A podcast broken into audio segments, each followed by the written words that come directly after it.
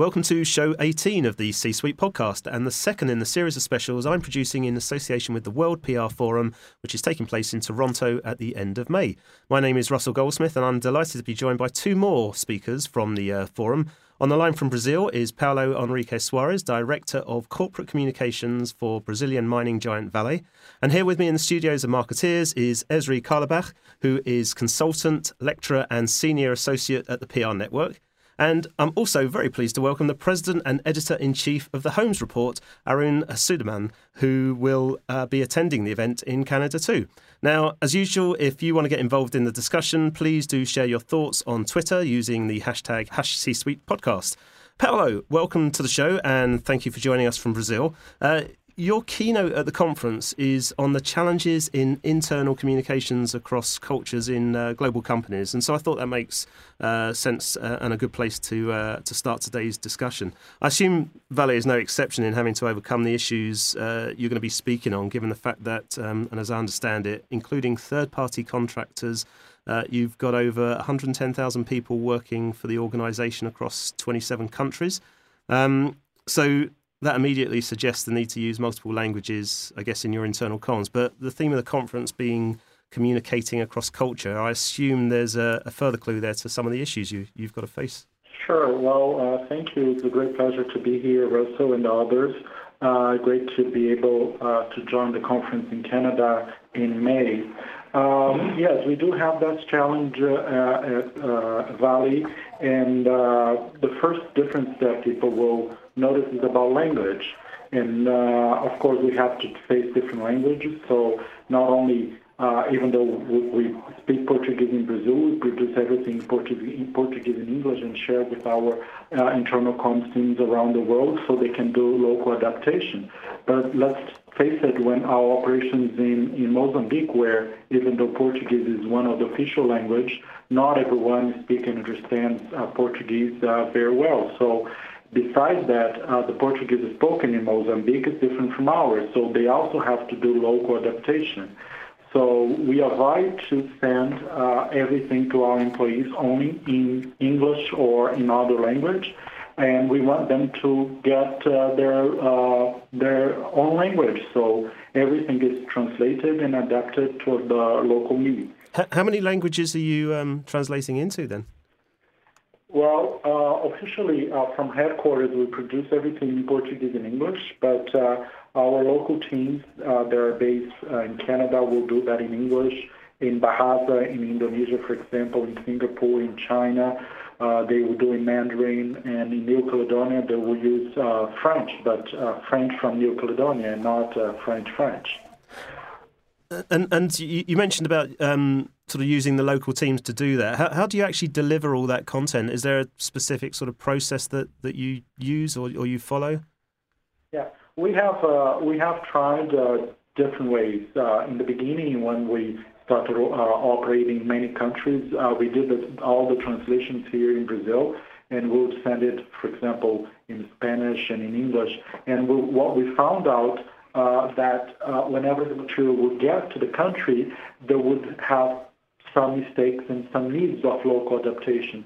So uh, in, order to avoid this delay, what we did is we created everything in Portuguese and English, and we make sure those are fine. And when we send out to our teams, they either have some time before or right after the action to do the translation in, in that local area. So we make sure that it's correct and it's adapted adapted to the local needs of our employees. So instead of doing everything here in Rio, we we prefer to do in the countries where we operate. Yeah. Now, now, now we mentioned. Uh, I was just saying on the intro there about the, the theme of the conference being communicating across cultures. Um, in in your keynote, I know you're going to touch on some research in in the area of managing people across cultures, including work from the likes of uh, Geert Hofstede. Is it? Um, I was just wondering if you can give us a, a taster to, to what you'll be discussing and and how that sort of like impacts on s- some of the things that you're talking about there in terms of communicating across different different countries.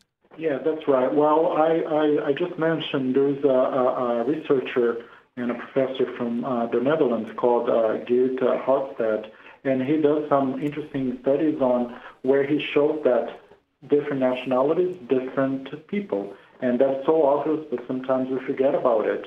Uh, for example, he, uh, he mentions that uh, there are four different uh, dimensions for national culture, which uh, would be some cultures are more uh, individualist, others are more collective. some prefer long distance from power, or they prefer closer to power, either strong or weak, uncertainty, avoidances and the last one would be uh, some some uh, some cultures are more uh, masculine, other more feminine. Uh, those are dimensions that uh, uh, works on. And if we check his studies, you'll find out that different countries have a different way of of um, getting information and preparing to receive information. As an internal comms, we have to understand that.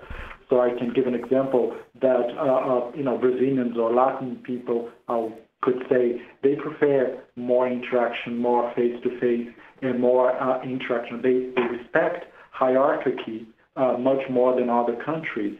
Uh, so that differs on, on, on delivering internal comms to different audiences. So we have to pay attention to those differences because if we don't, we might be using different tools and different approach in order to get different audiences because they come from different backgrounds sure. and different cultures. Uh, Ezri is nod- nodding away there. Did you well, I, I, just wondered because um, in internal comms we often talk about using visual communications as a means of, of getting messages across consistently in different uh, language and cultural groups. Is that something that you do much, Paulo?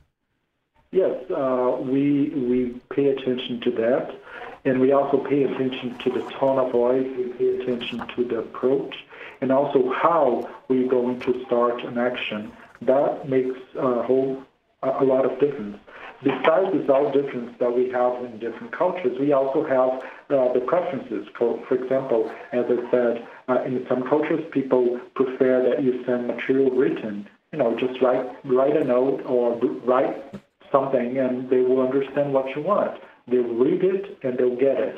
In other cultures, besides the written material, they need to have someone explaining or reinforcing the, the position of that issue, especially someone in the management team or a supervisor. So we do have those differences that we have to respect. And besides the difference in culture, we have to understand that people also prefer to receive information in a different way.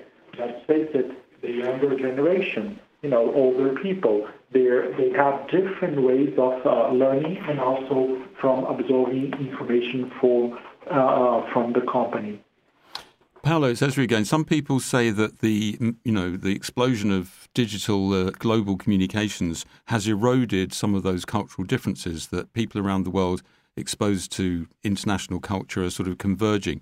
Whereas other people say no, it's the opposite. It makes difference in culture much more visible. What, what's your, been your experience there? Um, I could say that both are right and uh, both uh, are correct. And uh, I don't believe there is a single silver bullet. I believe there is a mix of actions that you have to do in, in, in terms to engage your employees. So there is absolutely no right or wrong. There is absolutely, oh, I'll, move everything into digital. Some people still prefer paper. Some people, some people uh, prefer to have face-to-face. So that will depend. So our belief at Vale is that we have to have a strong mix of actions towards our employees to promote engagement and to promote dialogue. And that way, that's how we prepare ourselves. So we have digital, we have printed, we even, we even, for example, use billboards, uh, you know, paper billboards, because we, in some of our minds, it's just like a small city, 8,000 people coming in and out every day. So you have roads, so you have space for big billboards. So we use that as an internal vehicle as well. So at the same time, we have internet, we have a newsletter daily to our employees in different languages and with different approach. But uh, I believe in a mix instead of being just one silver bullet. Hi, Paulo. Arun here. Um, I was just interested in, in a few of the things you said and, and jumping in based on, on, on, on Ezri's question. Um, one of the things I think that people say that local uh, local cultures have become more important, despite the fact that we, you know, we now make use of various global social media platforms, um, is because there are such differences in, in culture and, and humor and so on. I'm wondering how you take that into account when you're trying to figure out the right tone and, and the right kind of cultural factors in terms of what you're communicating? And secondly, how much control are you willing to delegate and, and let go of um, for the local markets um, under your remit? Well, thanks for raising that up. Uh, we have tried everything to come to where we are. So when we start to be a global company, we decided that we want to centralize everything when we have to approve everything. And we noticed that didn't work and it wasn't good for anyone.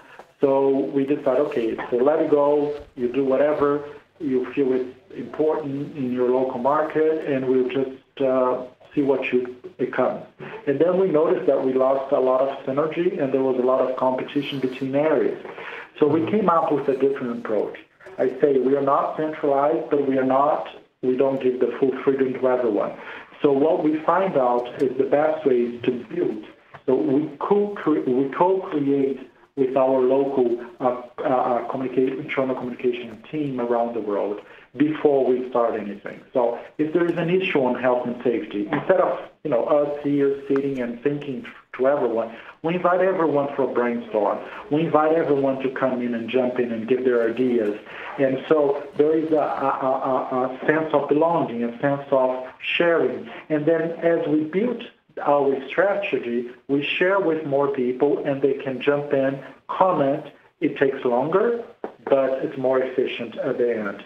So, and when we implement it, uh, when we implement uh, the, the action or the solution, instead of being something ready and, and like everything is in a box, we give ways, so we give directions.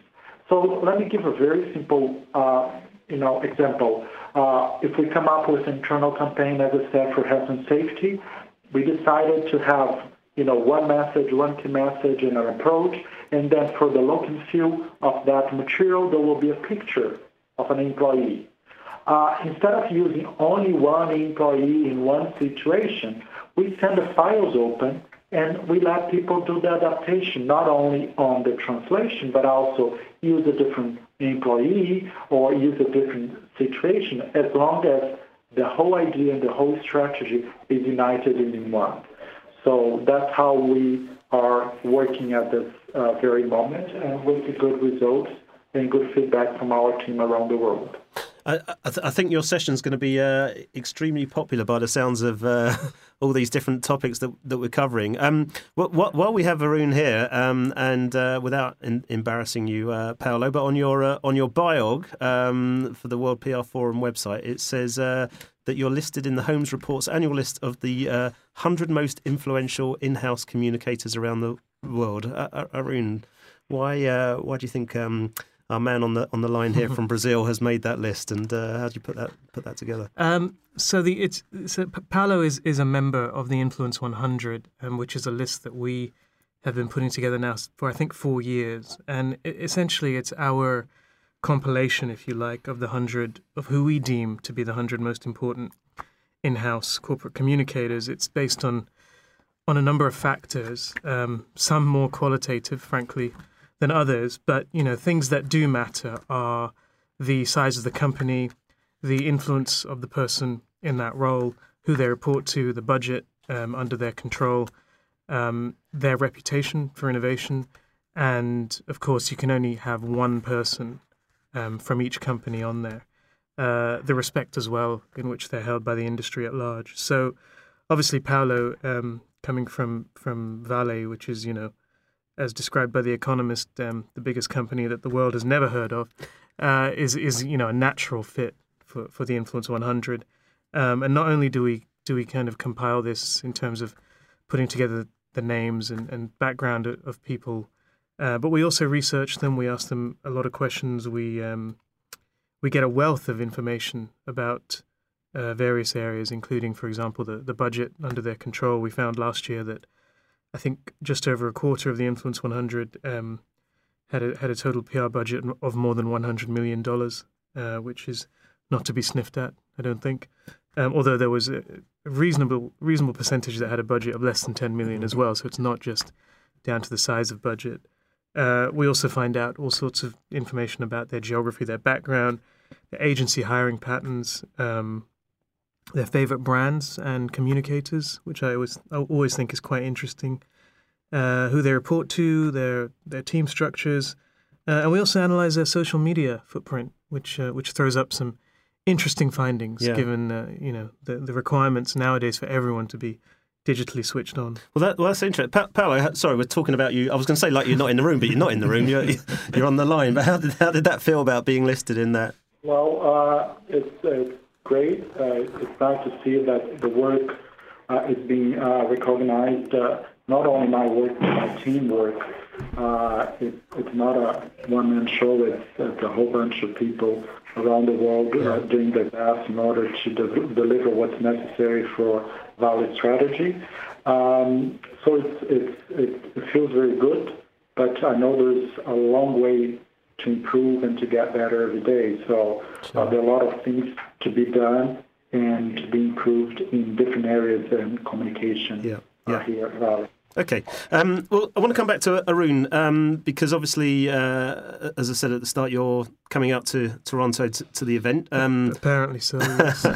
and uh, well, I guess in your in your role as editor in chief, I'm, I'm assuming you get to attend a, a number of international events like like the World PR Forum. What what's your expectation for for it? And uh, yeah, just in general, what what do you think global conferences like like this sort of mean for the, for the comms industry? Because there's so many of Mm. them now. Yeah, good good question. Um, there are so many of them, indeed, including our own, of course. But um, I mean, I, I kind of sometimes dub it the uh, the kind of the the the, the endless uh, caravan of, of of global PR conferences, um, because as soon as one ends, it feels like you are um, heading towards another one. Do you, do you ever get worried that you see the same people on the circuit as well, often I, I have no comment on that question. Um, having said all of that, this will be my first World PR Forum, so um, I really don't know uh, what this event will be like. My colleague Paul Holmes has, has been to uh, at least a couple of these beforehand, and it's always looked like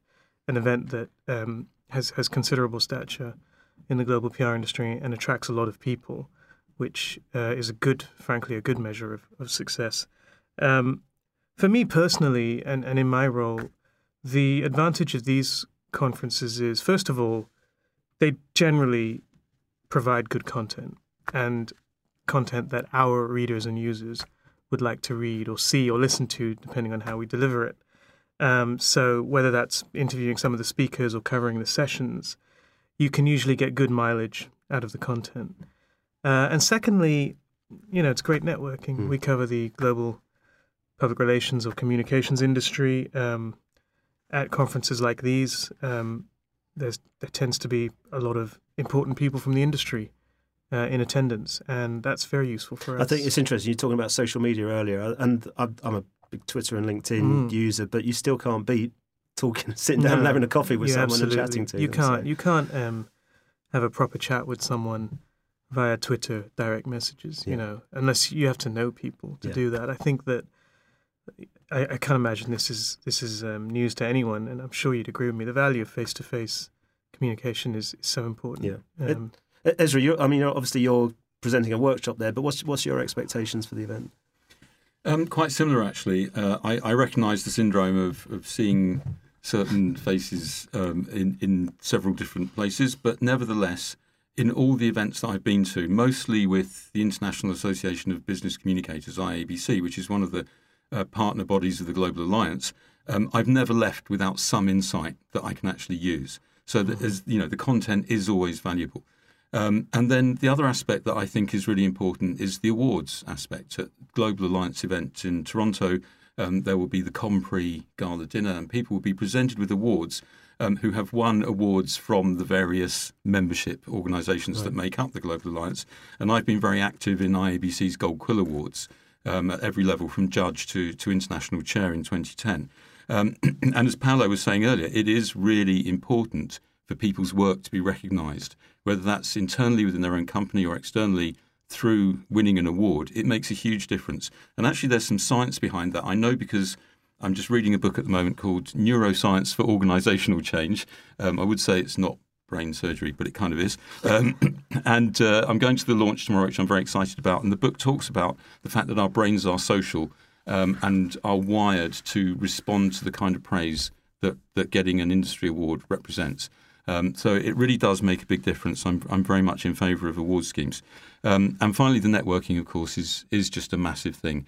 Um, and the fact that I'm extending my stay in Toronto beyond the conference because I have friends to catch catch up with there is down to the fact that I've been to so many IABC events Right. in Toronto Yeah. and Mhm. kept in touch with people that I've met over the years. Mm, I like that you've got some scientific underpinning for award shows. I, um, we definitely need to start using that for Just- our, own, for our own awards. as Justify the huge entrance fees and, the, and the dinner. No, I'm not that I'm being cynical, but uh, Uh, yes, I, I may have. Yeah, I think. I, I mean, ultimately, I think as as Ezri says, you know, you, you, you do learn things Yeah. at these events, and that's very beneficial. Excellent. Well, I want to bring it back to the, the, the topic of in, internal comms. We sort of went off, went off subject there as, as, for a second, but um, actually on your uh, on your website, um, Arun, there was there was an interesting article published uh, a couple of weeks ago inside. I was doing a little bit of uh, research on it. Um, fast forward, why your 2016 internal communications efforts fell short, which I thought was quite interesting. Um, written by Gary Grates, principal at W2O Group, and within it he asks uh, where employees go to get specific information inside the company,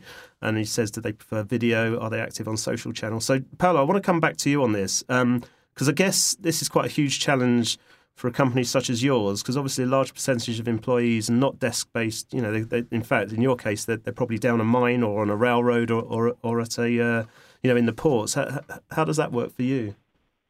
Yes, uh, we try, uh, as I mentioned before, we try to use a different uh, mix of uh, internal vehicles in order to reach everyone. And again, we rely a lot on the leaders to do their job as spokespersons for the company. They have to represent the company to their employees or to the group of employees they work with. So uh, first, what we did is we have uh, uh, we have different sessions on training the uh, our uh, our uh, managers in order to do and well the internal communication.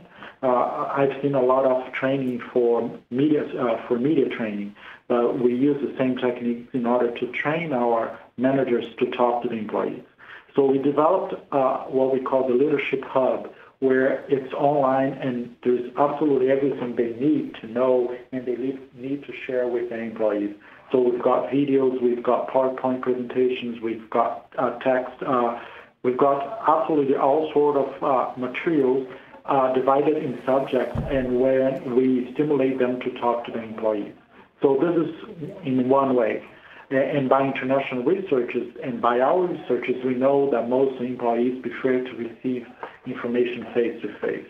And then we, we, we created a mix of all sort of uh, different vehicles uh, in order to get it. We have printed newspapers, uh, mainly here in Brazil. We have uh, like one minute podcast that we use our working uh, radio uh, in order to put that uh, uh, message out to the employees that are working on on the machines that don't have the computers uh, on a you know on a regular basis in front of them. We have like uh, we use TV screens and uh, we share information. So some of our employees uh, they they need to you know go on a boat to travel and go to work. And while they are sitting there on the boat, we use those TVs to send out information as well and share what we need to share with them. And uh, so, as I said, different ways of uh, reaching them. And uh, I mentioned before about using using billboards. We use paper billboards and also have electronic billboards as well. So all sort of different ways to reach. We believe that we have to make the relevant information available, and each employee will see how they can uh, use. And something that is coming up in the next uh, month, eh, we are we are launching an app for internal com uh, for our employees to download on their mobile, so they, they, they will be able to access information for, about Vale uh, through their mobile. Huge amount of content being produced. Um, yeah, that's quite quite um, a task for you. For you, I would have thought. Yeah. Um, no, so, There's uh. Yeah, no, absolutely. Well, I was going to say you, you've, um, you, it- in the true sort of radio sense, you give me a perfect link there in your mention of podcasts because um, Arun, who is, is sat here with me in the studio, you're a no, uh, no stranger to producing a podcast or two yourself. Um, do you want to tell us a, bit, a little bit about the Echo Chamber? Yeah, sure. I mean, first of all, I should say it's really nice to be kind of on the other side of the mic, um, and uh, I know that how hard, or or, or certainly, um, you know, sometimes it, it, it, takes effort to run podcasts, and so thank you for, for doing so much of the heavy lifting here today, Russell. Um, yes, we have the the Echo Chamber podcast, of the Holmes Report. I think it's been going for for something like three years, maybe even longer. Um, started as out as you know a bit of a lark, uh, as these things do, um, and has now become something that we do pretty much weekly. Myself, um, uh, my colleague Aarti Shah in San Francisco as well, uh, and, and Paul Holmes. And it's become popular, increasingly popular. I enjoy it. I love talking to people. I find it's just a totally different way to discuss you know whatever the issues are in you, our industry. Do you think there's a resurgence in, in podcasting? It's inter- interesting so, listen, like Paulo using it from an internal comms yeah. point of view. I mean, I'm a big fan of, of podcasts naturally. I produce mm. this, but I listen to a lot as well. I mean, this, there's no question they are really popular now. I'm not. So when you say resurgence, were they popular and then they stopped? Well, I popular? think. I think there was a, lot of fuss about it when, right. when it sort of like yeah. when it first, you know, when iTunes first launched, and and, and mm. then, but it then I don't know. Of, Personally, I, I, feel this is just. I've got nothing, no stats to back this up. I get, I, and we've actually done a C-suite podcast on podcasting. Actually, we had Neville uh, Hobson, who's um, yeah, of course. obviously from the FIR network. Yeah. I'm trying to th- remember what show it was. It was a, it was a few months ago, um, and we had the the two guys um, that produced the innovation ramble. Tom Ollerton of, of We Are Social is is one of them, and um, we um, yeah, we were talking about podcasting and the fact that it's kind of it seems to be more popular in the states than in the UK. And Neville's view on that was because in the UK our radio is so good. Um, mm. Our radio output is so good. Where you know, whereas in, in the US it, it was like a, a, channel for, for people to sort of yeah. like uh, express themselves, and that's why he felt it, it kind of grew m- more popular in the US. Um, you'd have to listen to the previous show to listen more on that discussion. Um, but uh, it, it, feels like there's more shows to listen to, and I'm discovering. You know, as a, we were talking just before before the start of the show, I was listening to your show that you produced last week, um, yeah. yesterday, you know, and I, and uh, th- there seems to be more content out there to listen to. Now. I mean, there's so many. I think maybe that's the challenge: is that there's, there's a really long tail of podcasts out there, especially when you get into the the kind of B two B world. And I think we're we're all kind of aware of the big the big podcasts, you know, the serials and. and mm. Um, Fresh Air, American Life, All American, um, which is really interesting. I'd never really thought about it geographically before. Um, but once you get into the the business side of things, I think there is a really long tail. Um, so, and it's still, I think, relatively hard to find the, the right podcasts. Mm. It's not a, a, an exact science. Ezri, are you, are you, a fan of the media medium? Uh, of the podcast medium, yeah. I, I would say I'm a fan, but to be honest, I'm not a very frequent listener. And I think that um, what it boils down to is, uh, as um, as Paulo was saying, he's got all these different channels and all these different ways of reaching people, and clearly each of those is thought through because there's a specific situation or a particular requirement.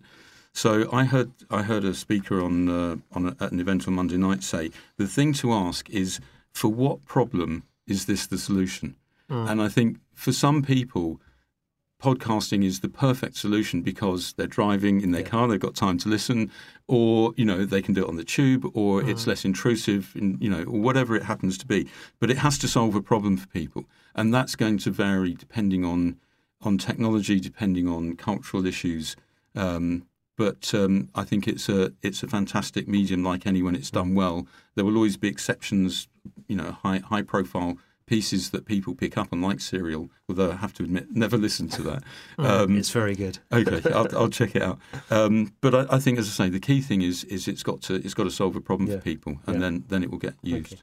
Um, I mean, sorry, just just jumping in there. My my um, anecdotal evidence from listeners to our podcasts uh, suggests that it's just use useful for them because they can listen to it while doing something else and that's the value. When you're you know if you're a journalist like we are um, you're quite used to producing content that requires all of someone's attention. They have to read it or they have to watch it. And they can't really do that sometimes when they're say on their bike or uh, driving. Mm. um, or even you know i mean nowadays on the tube you can but it's, it's maybe not as easy. So the ability to do that it's sort of like secondary consumption of content. And i think certainly for us, that's really valuable because it gives you a different way of reaching people and engaging them. Um, and also, it's a different way of presenting information and talking about things compared to just writing about it, which is you know quite static. Despite you might get great comments and so on, or Yeah. most likely you won't get great comments. You'll you'll just get a few nutcases. Um, but the the ability to talk something through, often you'll learn things. I, I learn things in these conversations that you just don't necessarily when you're writing a story. definitely. Um, well, let's bring this uh, chat back to the um, the the uh, World PR Forum um, and linking to the Holmes report. You guys uh, are launching a report at the event. So um, yes, we are in the in the midst right now of working on what is called the Global Communications Report. Um, the Global Alliance is one of the partners. Uh, the, the the initiative is actually being led by uh, USC. If I need to get this right, USC, which is University of Southern California, their Center for Public Relations, which is a new unit within the Annenberg School for Communication and Journalism. He Um, did that without any notes. yeah, I was going to say don't quote me on that, but I think probably too late. Uh, so it's it's quite a initiative. I think there's another eight organizations that are partnering on it. Names like um, AMEC and uh, uh, Wellcome, Arthur Page Society, PR Council, of course, the Holmes Report as well. Where where we're really helping in terms of content and research.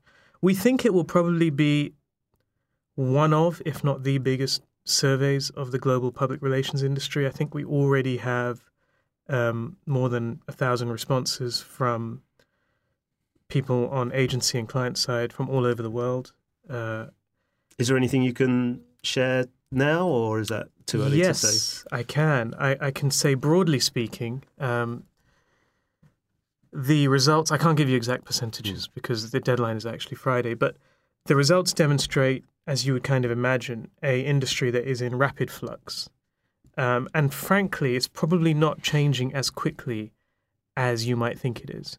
So whilst the, the, they're being pressured to change because of all the different things that are happening, um, there seems to be a level of concern about the, the ability to change, uh, which a lot of the times comes down to the ability to, to find the right people and the right skills, um, and to, and to make the investments that are required to change.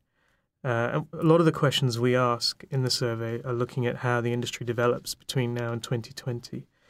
Um, I can give you, you know, one of the headline findings, for example, is that when we asked people um, how big they think the industry is, we estimate that it's around 14 billion. Just just looking at agencies, this is. Um, by 2020, I think people, I think something like half of the respondents, more or less, said they thought it would be worth 20 billion. Um, so that's, you know, it's decent growth, but it's not, it's not spectacularly amazing growth.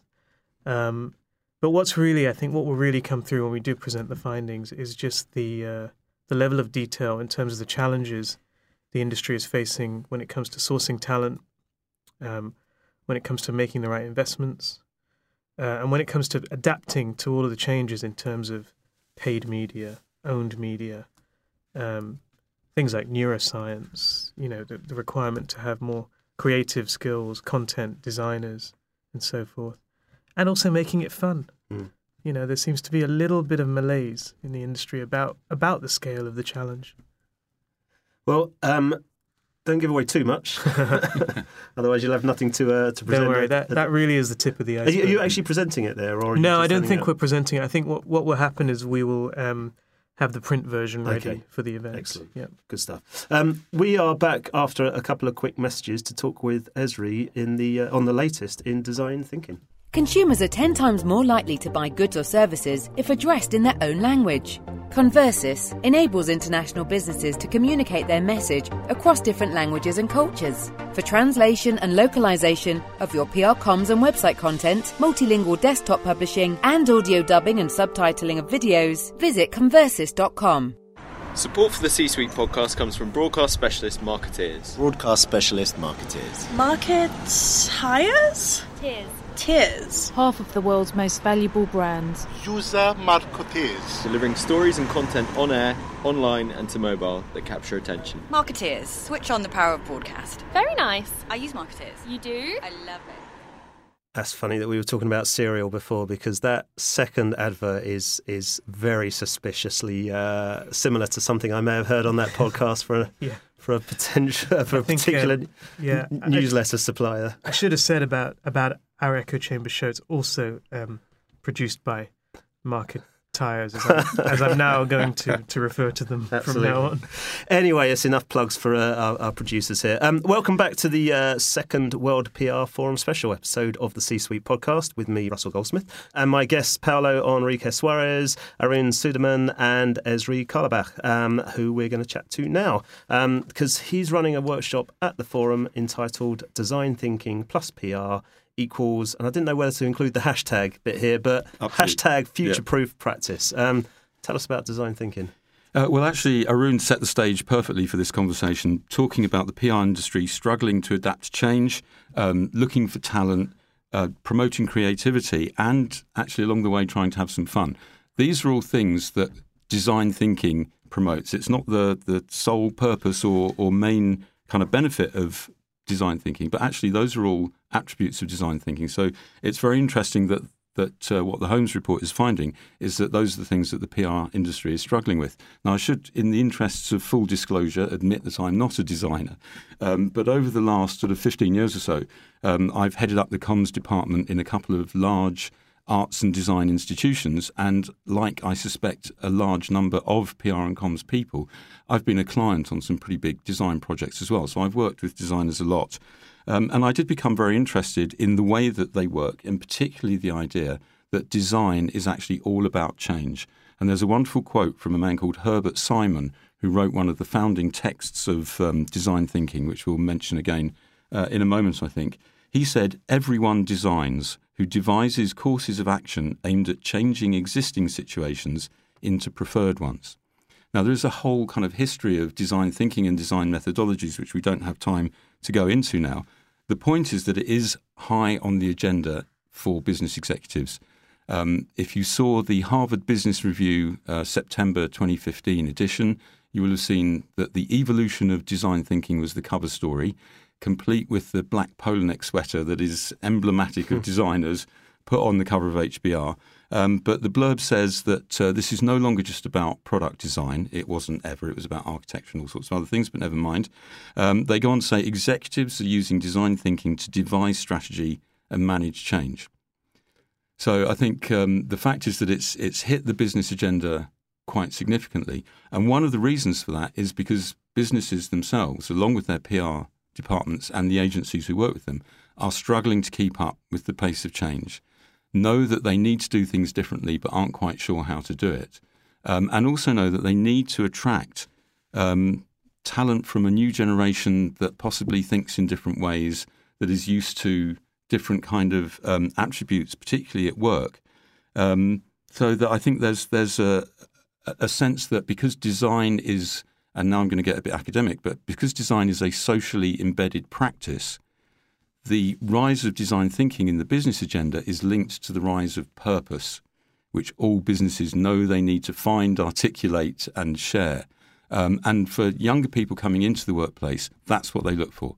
They're not necessarily looking for the huge salary package or the job stability or those other things that, that we used to think were great. They still are in some respects. They're looking for the purpose, the why. Why is a business doing something?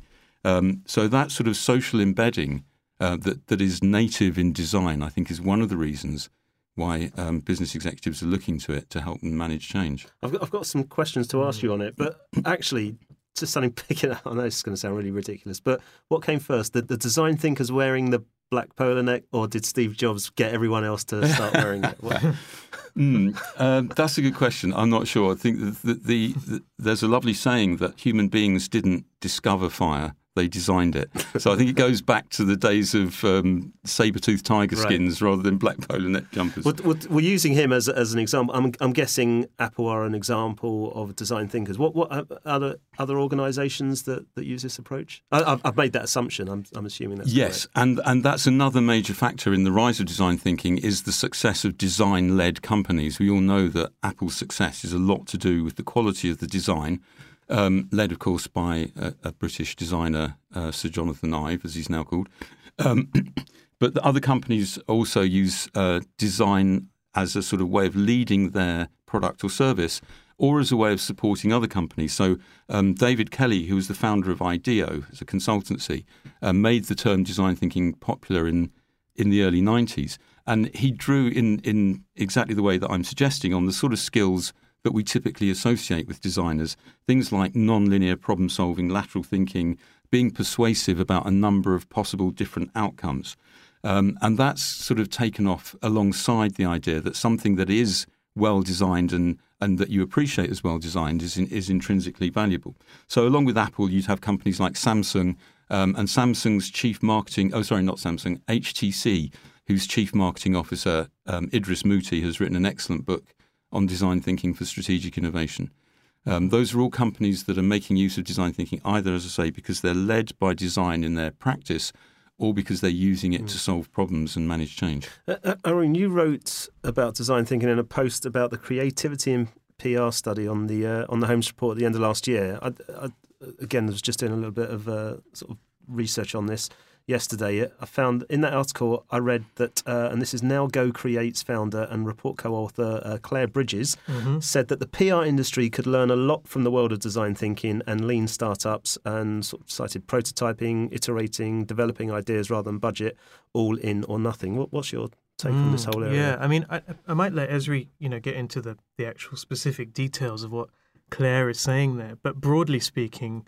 Um, I think that the what we found we've been doing this this creativity and PR study uh, for I think three or four years now. What we found is that whilst uh, the industry generally recognizes they have to become more creative, and they think that this they tend to view it in terms of output uh, rather than as something that needs to be integrated into their thinking, into their business. So they, they often view it. One way of thinking about it is they view it in terms of content rather than culture. So when they think of when they talk about creativity, they're thinking about okay, well, how does how does our campaign become more creative? You know, we'll, we'll do an infographic that's creative, or um, you know, we'll, we'll, put a visual on this tweet. Um, we'll hire some designers. They're not necessarily thinking about how do we make our culture more creative. How do we apply um, that kind of thinking to every aspect of our business?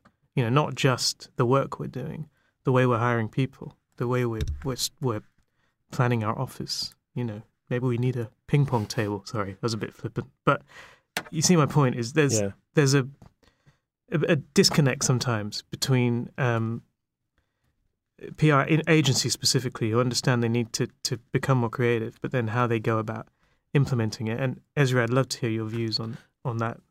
Well, Ezri, before you, you come back to you, I just, Paulo, I just wanted to check: is is this something that, that you've seen in your work at all, or, or any of the sort of industries or agencies in Brazil?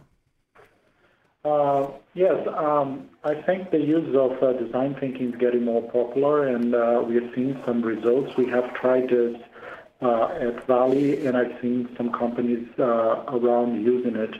And uh, in my opinion, if we can, you know, break the barriers between areas and putting people to work together in a way to find uh, a common solution, uh, I guess the results will be much better. So uh, that's what we're trying to implement here in the communication area, is to actually choose and and design think would give us the tools to use it in a different way. So I've seen this work. It's a great methodology, and we can create things and ideas without limits.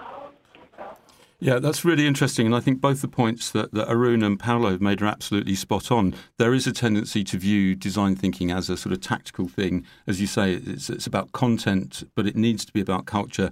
Um, it, it, it works at its best. I think that the results are most um, dramatic if it's applied at a systemic level. And a lot of design thinking is actually related to systems thinking and to approaching the whole organization or the whole uh, problem or project that a, that a particular group is working on. Um, and as Paulo says, breaking down barriers is a key part of it as well. Um, interestingly, design thinking is now being applied right at the heart of government. Um, the UK government set up something called the Policy Lab. They hired one of the top designers, uh, a woman called Andrea Siodmak, used to be um, head of design at the Design Council. And she now runs this unit for the government looking at how to use design thinking to improve public policy. Um, and one of the examples that she gives is working with the police on how to improve the process whereby people report crimes. Um, and just to cut a long story short, the point about breaking down barriers is they got a chief constable, they got people who'd unfortunately experienced uh, been on the wrong end of a crime, they got other people involved in the process and put them all in a room together and had them use design processes. And what they came out with uh, made a huge difference. It saved, I think, something like £37 million a year is is the figure. It's in mm-hmm. Andrea's speech. I can give you the link. Um, and the chief constable in question said it was the best day he'd ever had at work. so uh, I think that, that that tells you something about the ability of of design processes to change things around so that people see things from a different perspective and, yeah. and, and, create genuine innovation. Well, it will be good to get that link, and what we'll do is we'll share that when I sort of write up the, the sort of post that, that goes with the podcast, and we can put that at the, at the bottom of the um, of, of, the page. Uh, aside from attending the workshop in Toronto, of course, I know you've mentioned a, a book and the Harvard Business Re- Review. But any recommendations for listeners who want to find out a little bit more about the whole topic?